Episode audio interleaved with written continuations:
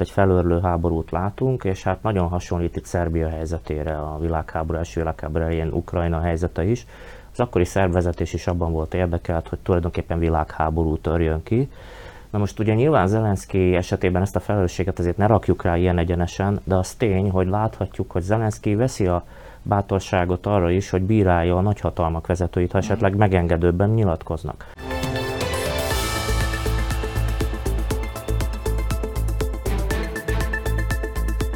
Üdvözlöm kedves nézőinket, új adásra jelentkezik a Nagyító, a Ma Hét Média Család politikai háttérműsora. Vendégeink a stúdióban ezúttal Kolák Zsolt és Kocó László, szervusztok! Szia, jó napot kívánok!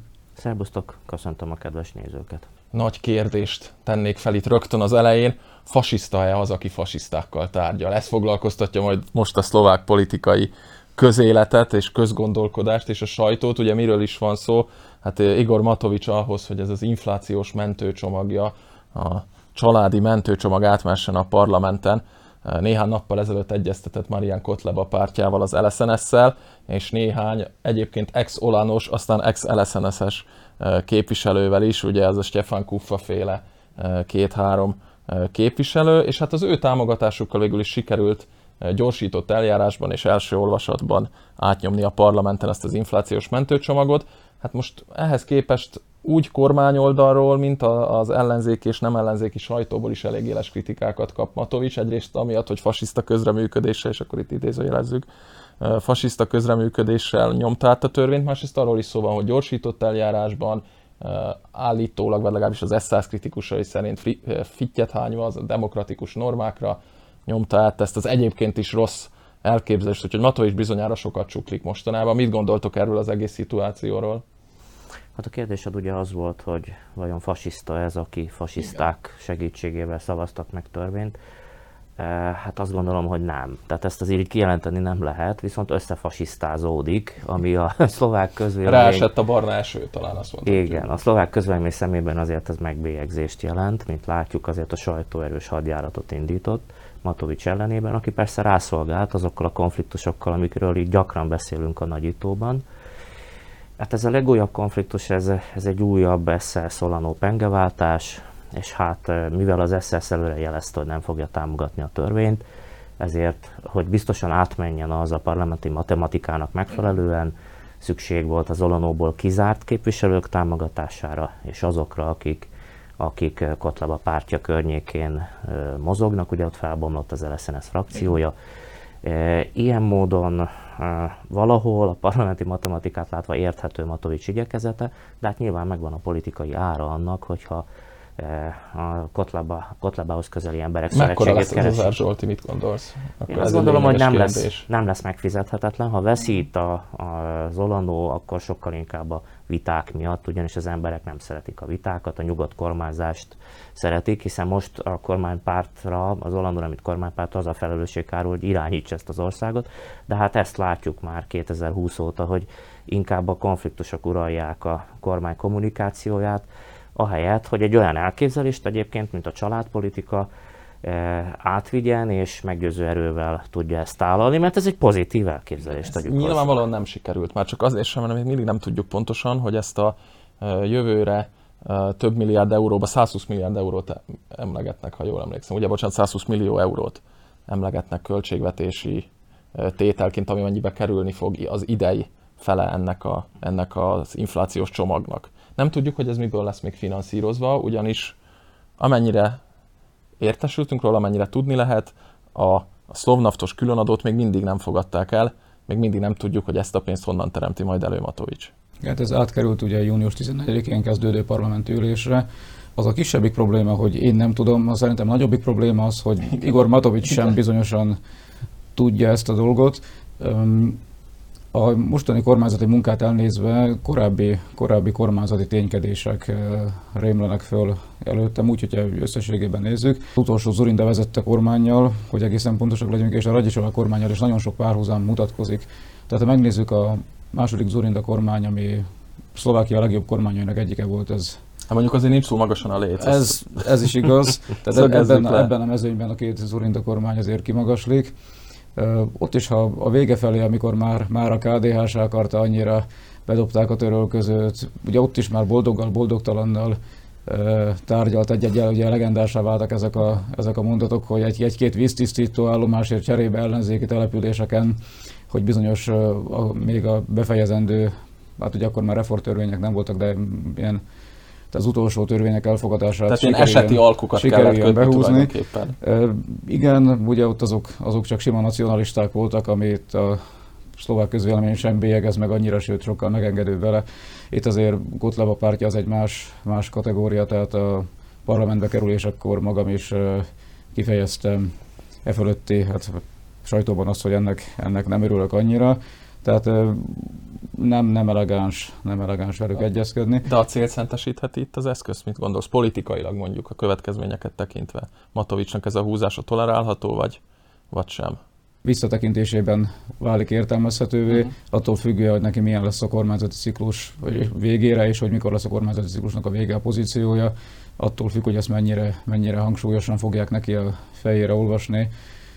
És még a, ami a párhuzamokat illeti, még a rövid életű Ragyicsová kormányjal is azt követően, hogy Eduard Heger miniszterelnök egy tévéműsorban Bél, hát eddig is láttuk, hogy így van, de ugye ő ki is mondta, hogy a kormány, tehát hogy nem ő vezeti, ezt így nem mondta, hogy nem ő vezeti a kormány, de hogy a koalíciós pártok elnökei azok, akik megmondják, hogy neki mit kéne tenni. Iveta Azt pedig az Olonnal Matovicsra egyezünk meg a rendkedvéért. Tehát Iveta Ragyicsova Hegernél talán valamivel okosabb volt, esetében is, esetében is ez volt a helyzet, de ő legalább nem mondta ki, de ugye akkor is azt tudjuk, meg a tehát sajtóban is nyíltan írtak arról, hogy a lobbisták, más politikai pártok vezetői, tehát ak- akkor mondták azt, hogy tehát, uh, sajnos nem tudom felidézni melyik szereplő, hogy hogy igyemza Ivetku, hogy megyek Ivetka Igen. után, amikor már Zurindával előzetesen erről egyeztettek, és ugye ezt uh, tudjuk, hogy a koalíciós tanácsban, illetve a boldog emlékű SDK Berkeiben. Ez többször minden különösebb eredmény nélkül Ragyicsova föl is rótt az Urindának, hogy kvázi a feje fölött háttérből próbál miniszterelnökösködni, ahogy most Matovics Hegerrel szemben, szemben próbálkozik. Mit gondoltok, ez a gyakorlatban is valóban így lehet, és ha igen, akkor Heger ez, Hegernek megfelel ez a kvázi másodhegedűsi szerep, hogy annak ellenére, hogy ő a kormányfő mégsem irányítja a kormányt, vagy pedig azért ez túl van fújva, és Matovics szerepe nem olyan nagy, mint azt mondjuk állítják sokan. Zsolti, Laci, bármelyik ha, ha, ő, a választ. Ha ő kimondja, akkor tehát valószínűleg ez a József, József, József Attilai a tudásnál teszek panaszt, tehát itt, eh, itt nem tudom, a nyilvánosságtól vár segítséget önön tehetetlenségében, vagy nem tudom milyen motivációból, de mindenképpen az egy, az, ez egy szintjelző lehet, hogy, uh-huh. hogy ezt már ebbéli vélekedését nyilvánosan is vállalja. És ez bocsánat, ez őt nem zavarja, vagy ez ellen Heger nem is akar mire semmit tenni? Vagy mire számít? Ez meg a másik kérdés, persze. Ugye, amikor ez az új felállás megtörtént, hogy Matovics a kormányban marad, és Heger miniszterelnök lesz, nyilván mindenki azt beáraszta előre, hogy Matovics megőrzi a pozícióját, hiszen a legnagyobb koalíciós pártelnökeként továbbra is hatást gyakorol a kormány politikájára. minisztériumot kapott. Ráadásul a pénzügyminisztérium az, ami igazából kijelöli a mozgásterét a többi tárcának.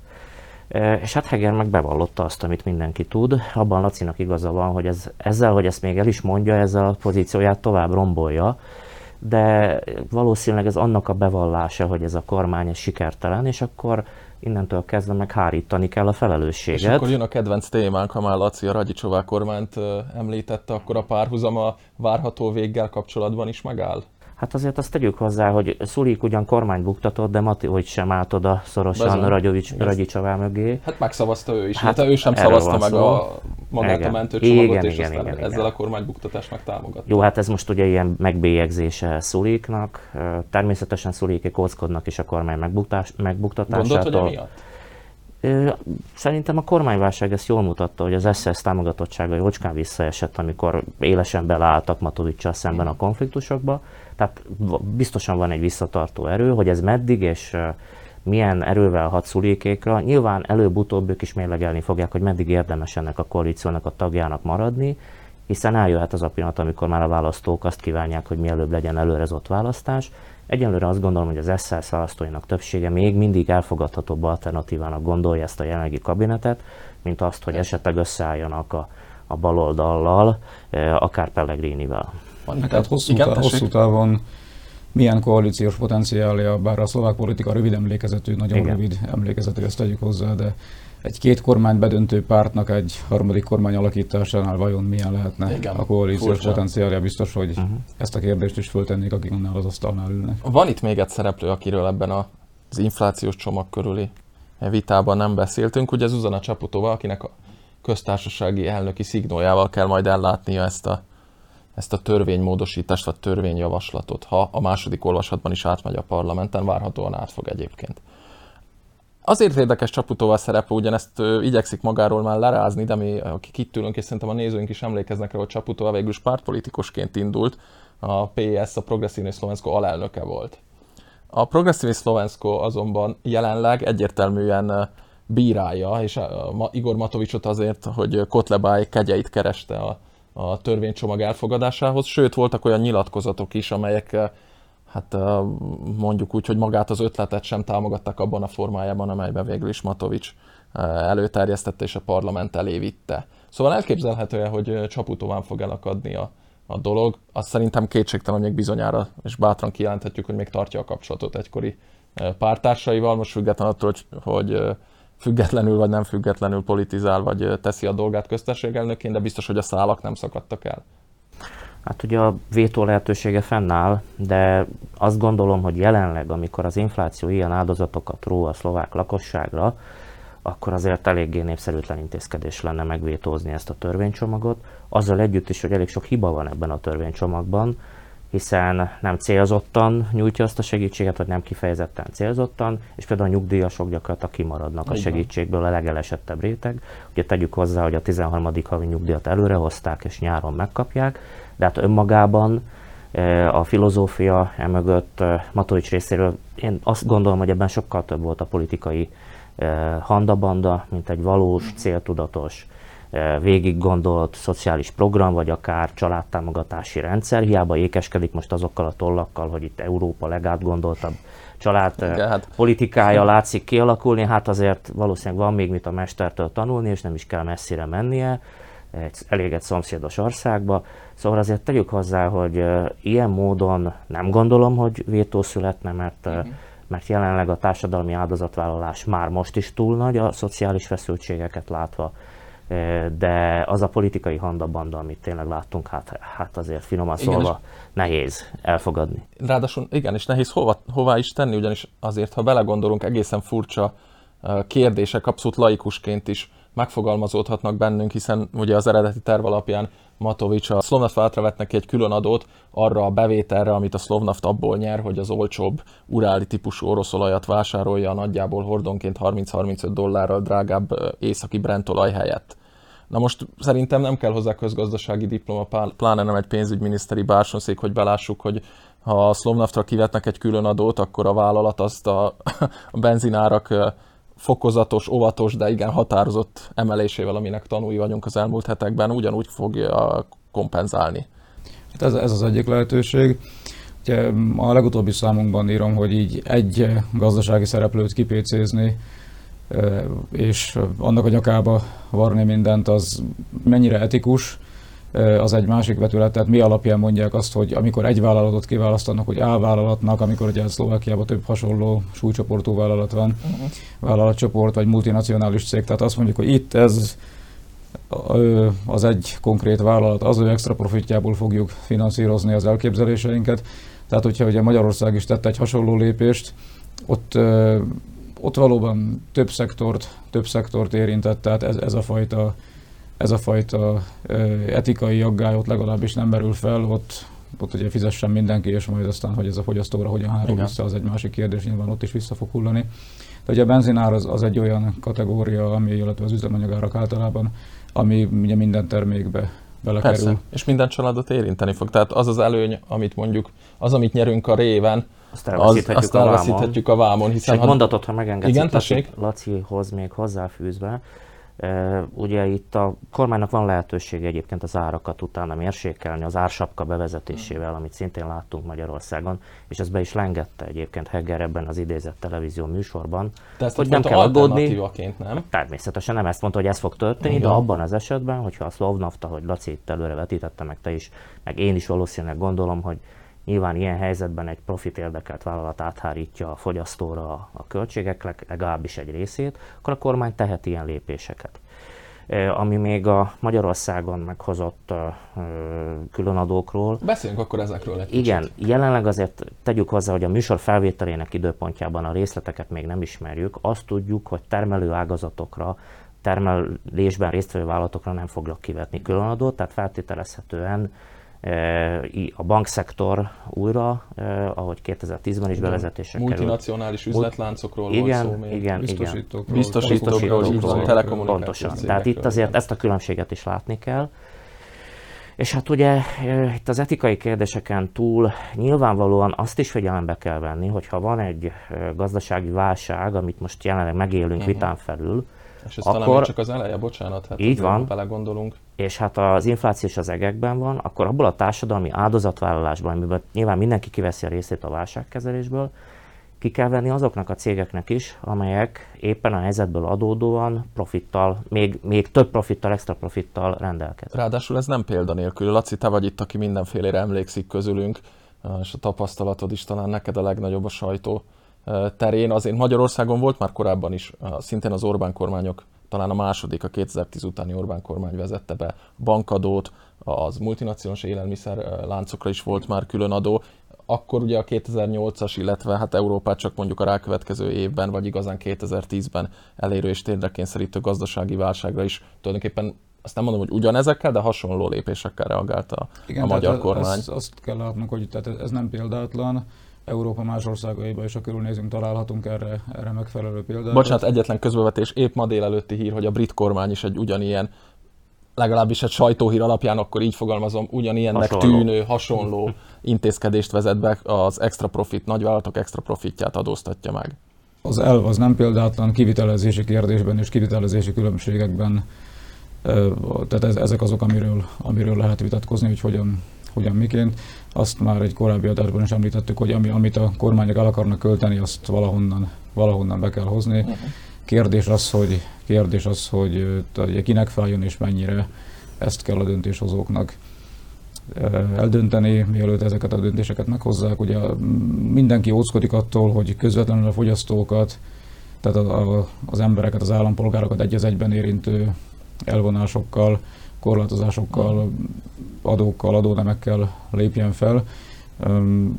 Hát aztán ugye itt az a kérdés, hogy ezek a szektorális különadó által sújtott cégek ezt hogyan fogják áttransformálni az ő gazdasági képletükben, hogyan fogják, fogják-e, és ha igen, milyen mértékben a fogyasztóra hárítani.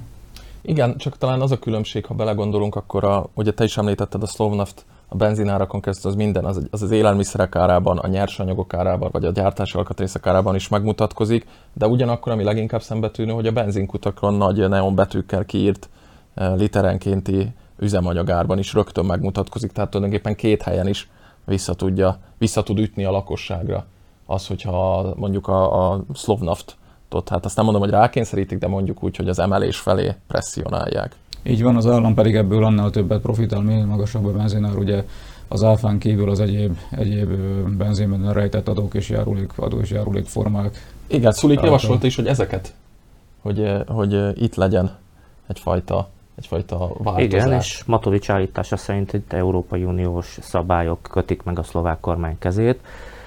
Én azért azt gondolom, hogy itt megint csak a politikai üzengetés zajlik. Van, van egyéb megoldás is, ami hasonlóan bevételekhez juttatná a szlovák kormányt, hogy akár ezt a családpolitikát, amit látunk, finanszírozni lehessen.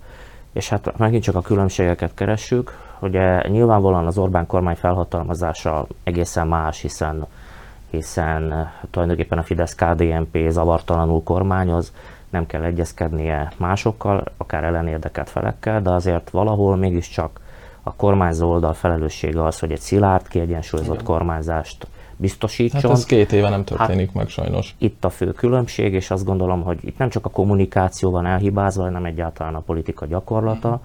és innentől kezdve nyilván a társadalom is másképpen ítéli meg, vagy akár a közvélemény is másképpen ítéli meg. Látjuk, hogy a piaci szereplők Magyarországon sem lelkendezve fogadták a különadók bejelentését, ezt a forint árfolyam is leközvetíti, vagy akár a tőzsdei esés. Ez valahol természetes reakció, hiszen a piac természetes folyamataiba beavatkozik a kormány, kénytelen, kelletlen, nyilván reagálva a gazdasági válság kihívásaira, de a szilárd kormányzás mégiscsak azt vetíti előre, és itt a 2010 utáni történet is igazolható, hogy a szektorális különadók, amelyek átmenetiek tegyük hozzá, itt is két évről lehet hallani, 2023-ról még, hogy ezek a maguk idejében megteszik a szolgálatokat, és utána ki kell vezetni a rendszerből, és nyilván a gazdaságnak a, az üzemszerű működéshez nem tartoznak hozzá.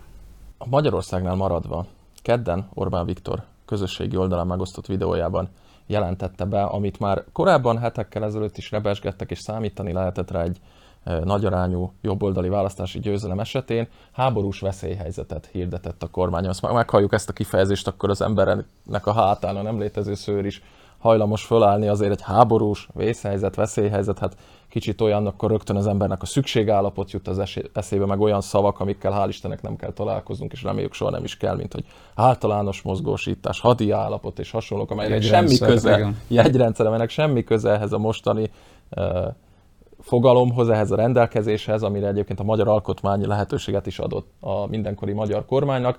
Egyszer mint száz háborús veszélyhelyzetet hirdetett a magyar kormány. Láttuk, hogy ez rendkívül érdekelte az embereket, az olvasóinkat is. A keddi nap egyik legolvasottabb írása lett az erről beszámoló tudósítás. Beszéljünk erről egy kicsit, és akkor oszlassuk el itt az aggodalmakat, hogy miről is szól ez a háborús veszélyhelyzet, és mi az, amire lehet számítani ezzel kapcsolatban. Ugye itt sokszor elmondtuk, hogy a Fidesz-KDNP kommunikációja mindig megelőzi az ellenzékét. Itt a háborús jelző azért meglehetősen mhm. furcsa ebben a kontextusban.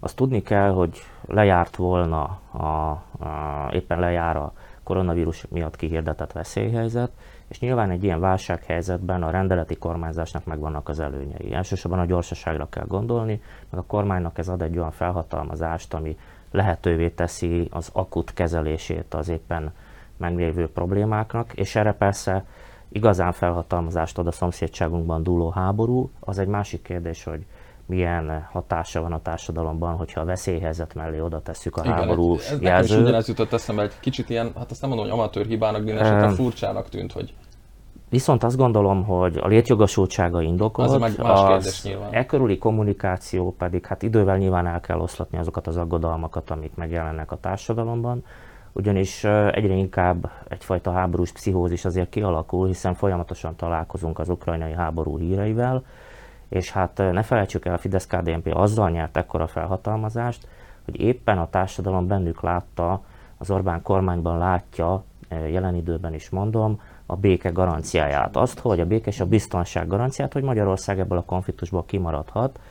Ennek dacára ennek a vészhelyzetnek megvannak a maga kormányzati következményei, szükségszerűsége. A kommunikáció azért szögezzük le, e körül talán most nem volt a legszerencsésebb. Majd látjuk, de akkor ha már a háborúról beszéltünk, hát kénytelenek vagyunk ezzel zárni a mai adásunkat.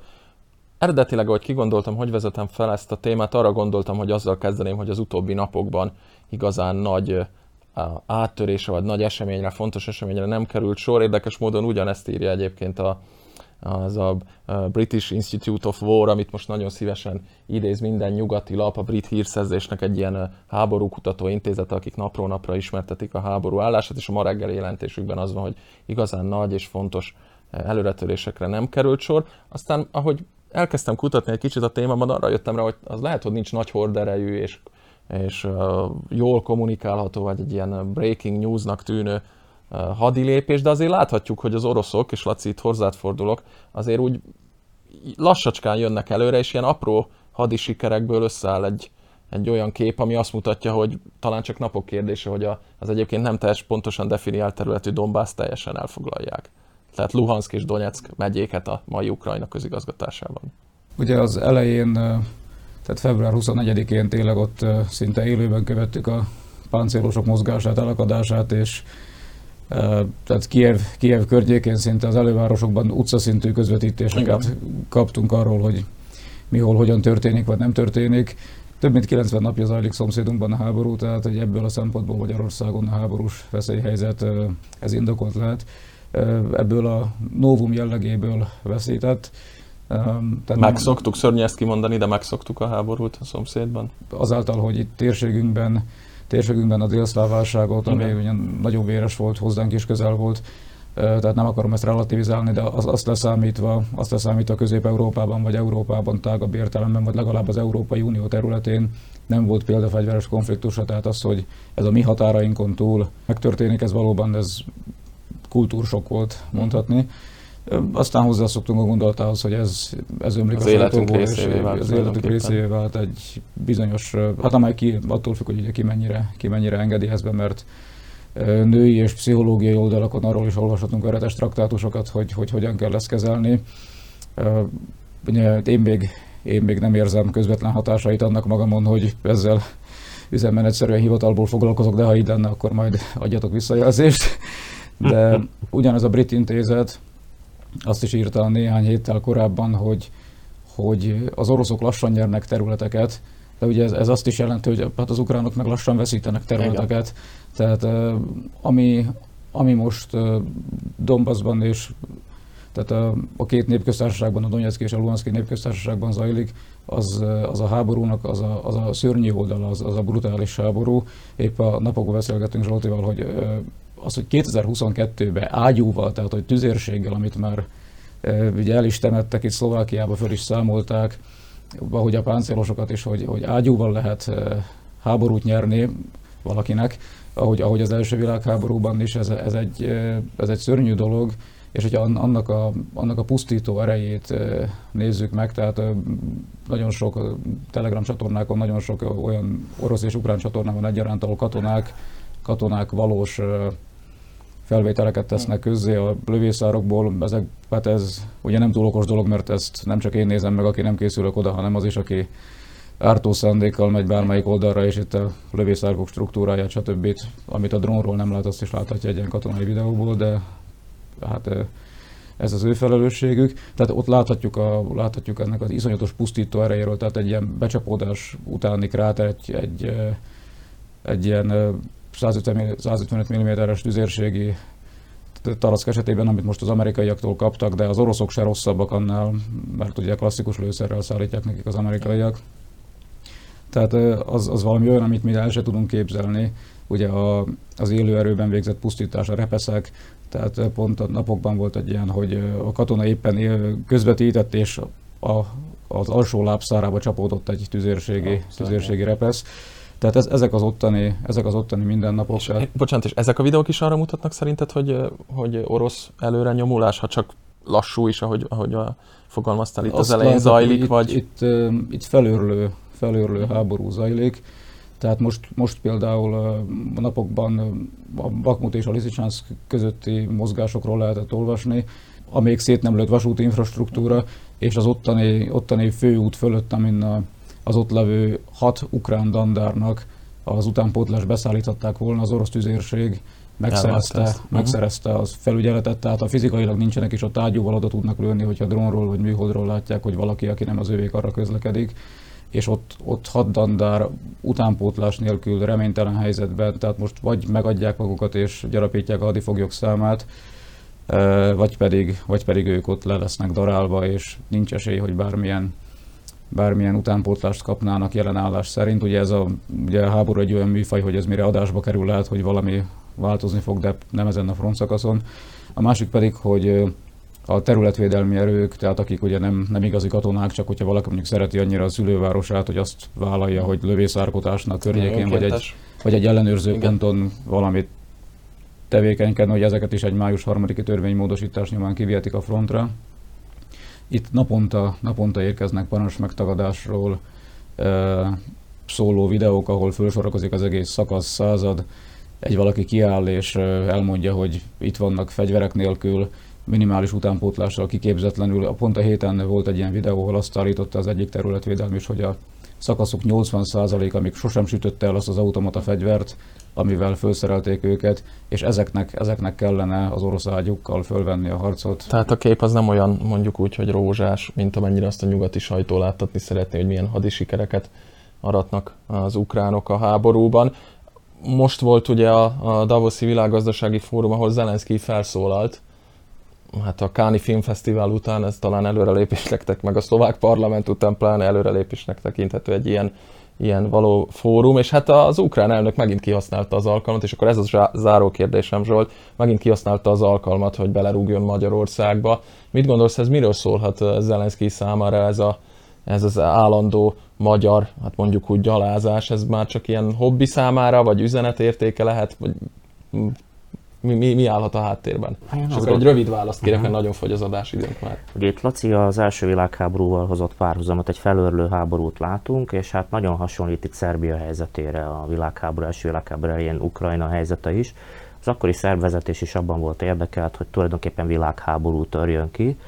Na most ugye nyilván Zelenszky esetében ezt a felelősséget azért ne rakjuk rá ilyen egyenesen, de az tény, hogy láthatjuk, hogy Zelenszky veszi a bátorságot arra is, hogy bírálja a nagyhatalmak vezetőit, ha esetleg megengedőbben nyilatkoznak. Ugyanis az elmúlt hetekben több olyan diplomáciai üzenet is érkezett Kievbe, ami arra utal, hogy Kievet is most már megegyezés felé próbálják terelni. Igen. Ennek szerintem két oka van. Az egyik, hogy az Egyesült Államok és főleg nevezük így a szabad világ is belátta, hogy Oroszország, ha egy bizonyos ponton túl végzetesen meggyengül, annak olyan biztonságpolitikai kockázatai vannak, ami felborítaná a geopolitikai rendet. Tehát jóval nagyobb kockázata van, mint hogyha valamiféle diplomáciai csatornákon át közvetített béke születne Moszkva és Kijev között.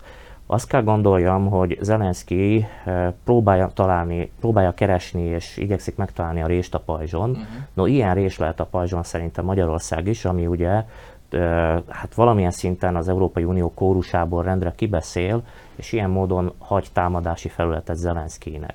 De tegyük hozzá, hogy az az álláspont, amit Orbán képvisel az olajembargó ügyében, szerintem egyre inkább abba az irányba fogunk haladni, hogy az összeurópai gondolkodásba is megkapja ez nem maga... Magyarország álláspontja Nem Magyarország egyedül. problémája, először is ezt Igen. szögezzük le. Az, hogy az álláspontja jelenleg kinek és minek, azt nem tudjuk, de a migrációs kérdésben is láttuk azt, hogy az az álláspont, amiben először is nagyon határozottan Orbán foglalt állást, eh, az később eh, nagyon sok kontinentális vezetőnek is az álláspontjává vált, szép csendben, idővel, ugye nyilván eh, visszamutatva és a politikai felelősséget még továbbra is az Orbán kormányra hárítva. Én azt gondolom, hogy a kontinensnek is van egy olyan érdeke, amit látni és láttatnia kell, és Zelenszky jó előre próbálja ezeket, a, ezeket az Ukrajna számára hátrányos vagy kedvezőtlen fordulatokat kiküszöbölni, és ha mégiscsak úgy lenne, hogy a világ egyre erőteljesebben küld üzeneteket Kievnek, hogy megegyezésre van szükség, akkor viszont ez a mozgástere Kievnek is szűkül. Egyelőre azonban azt gondolom, hogy Zelenszky továbbra is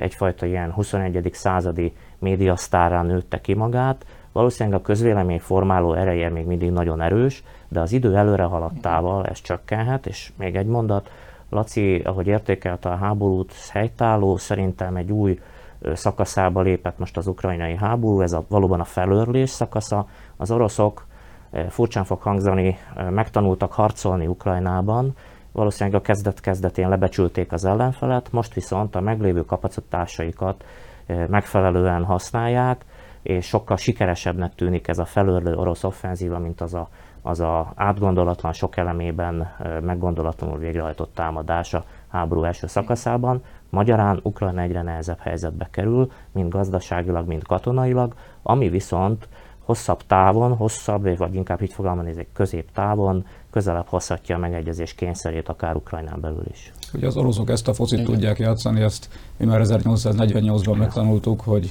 49-ben, hogy ugye jönnek és sokan vannak tulajdonképpen, tehát taktikai, ugye első világháború, második világháború, Afganisztán, semmi új, csak annyi, hogy az 1849-es kopiásokat azt a tankok és lövegek azt az cserélték. Nagyon leegyszerűsítve akarjuk nézni a hat történetet, és talán akkor zárjuk ezzel. Az első világháború frontjain is azt láthattuk, hogy a minőség az a központi hatalmak oldalán volt, a mennyiség pedig az orosz oldalon. Az akkor éppen a központi hatalmak győzelmével ért véget a keleti fronton, a második világháború ellenkező véggel ért véget. És véget ért a mi adásunk is, Zsolt, köszönöm ezt a remek lehetőséget ehhez a frappáns záráshoz az utolsó mondatoddal.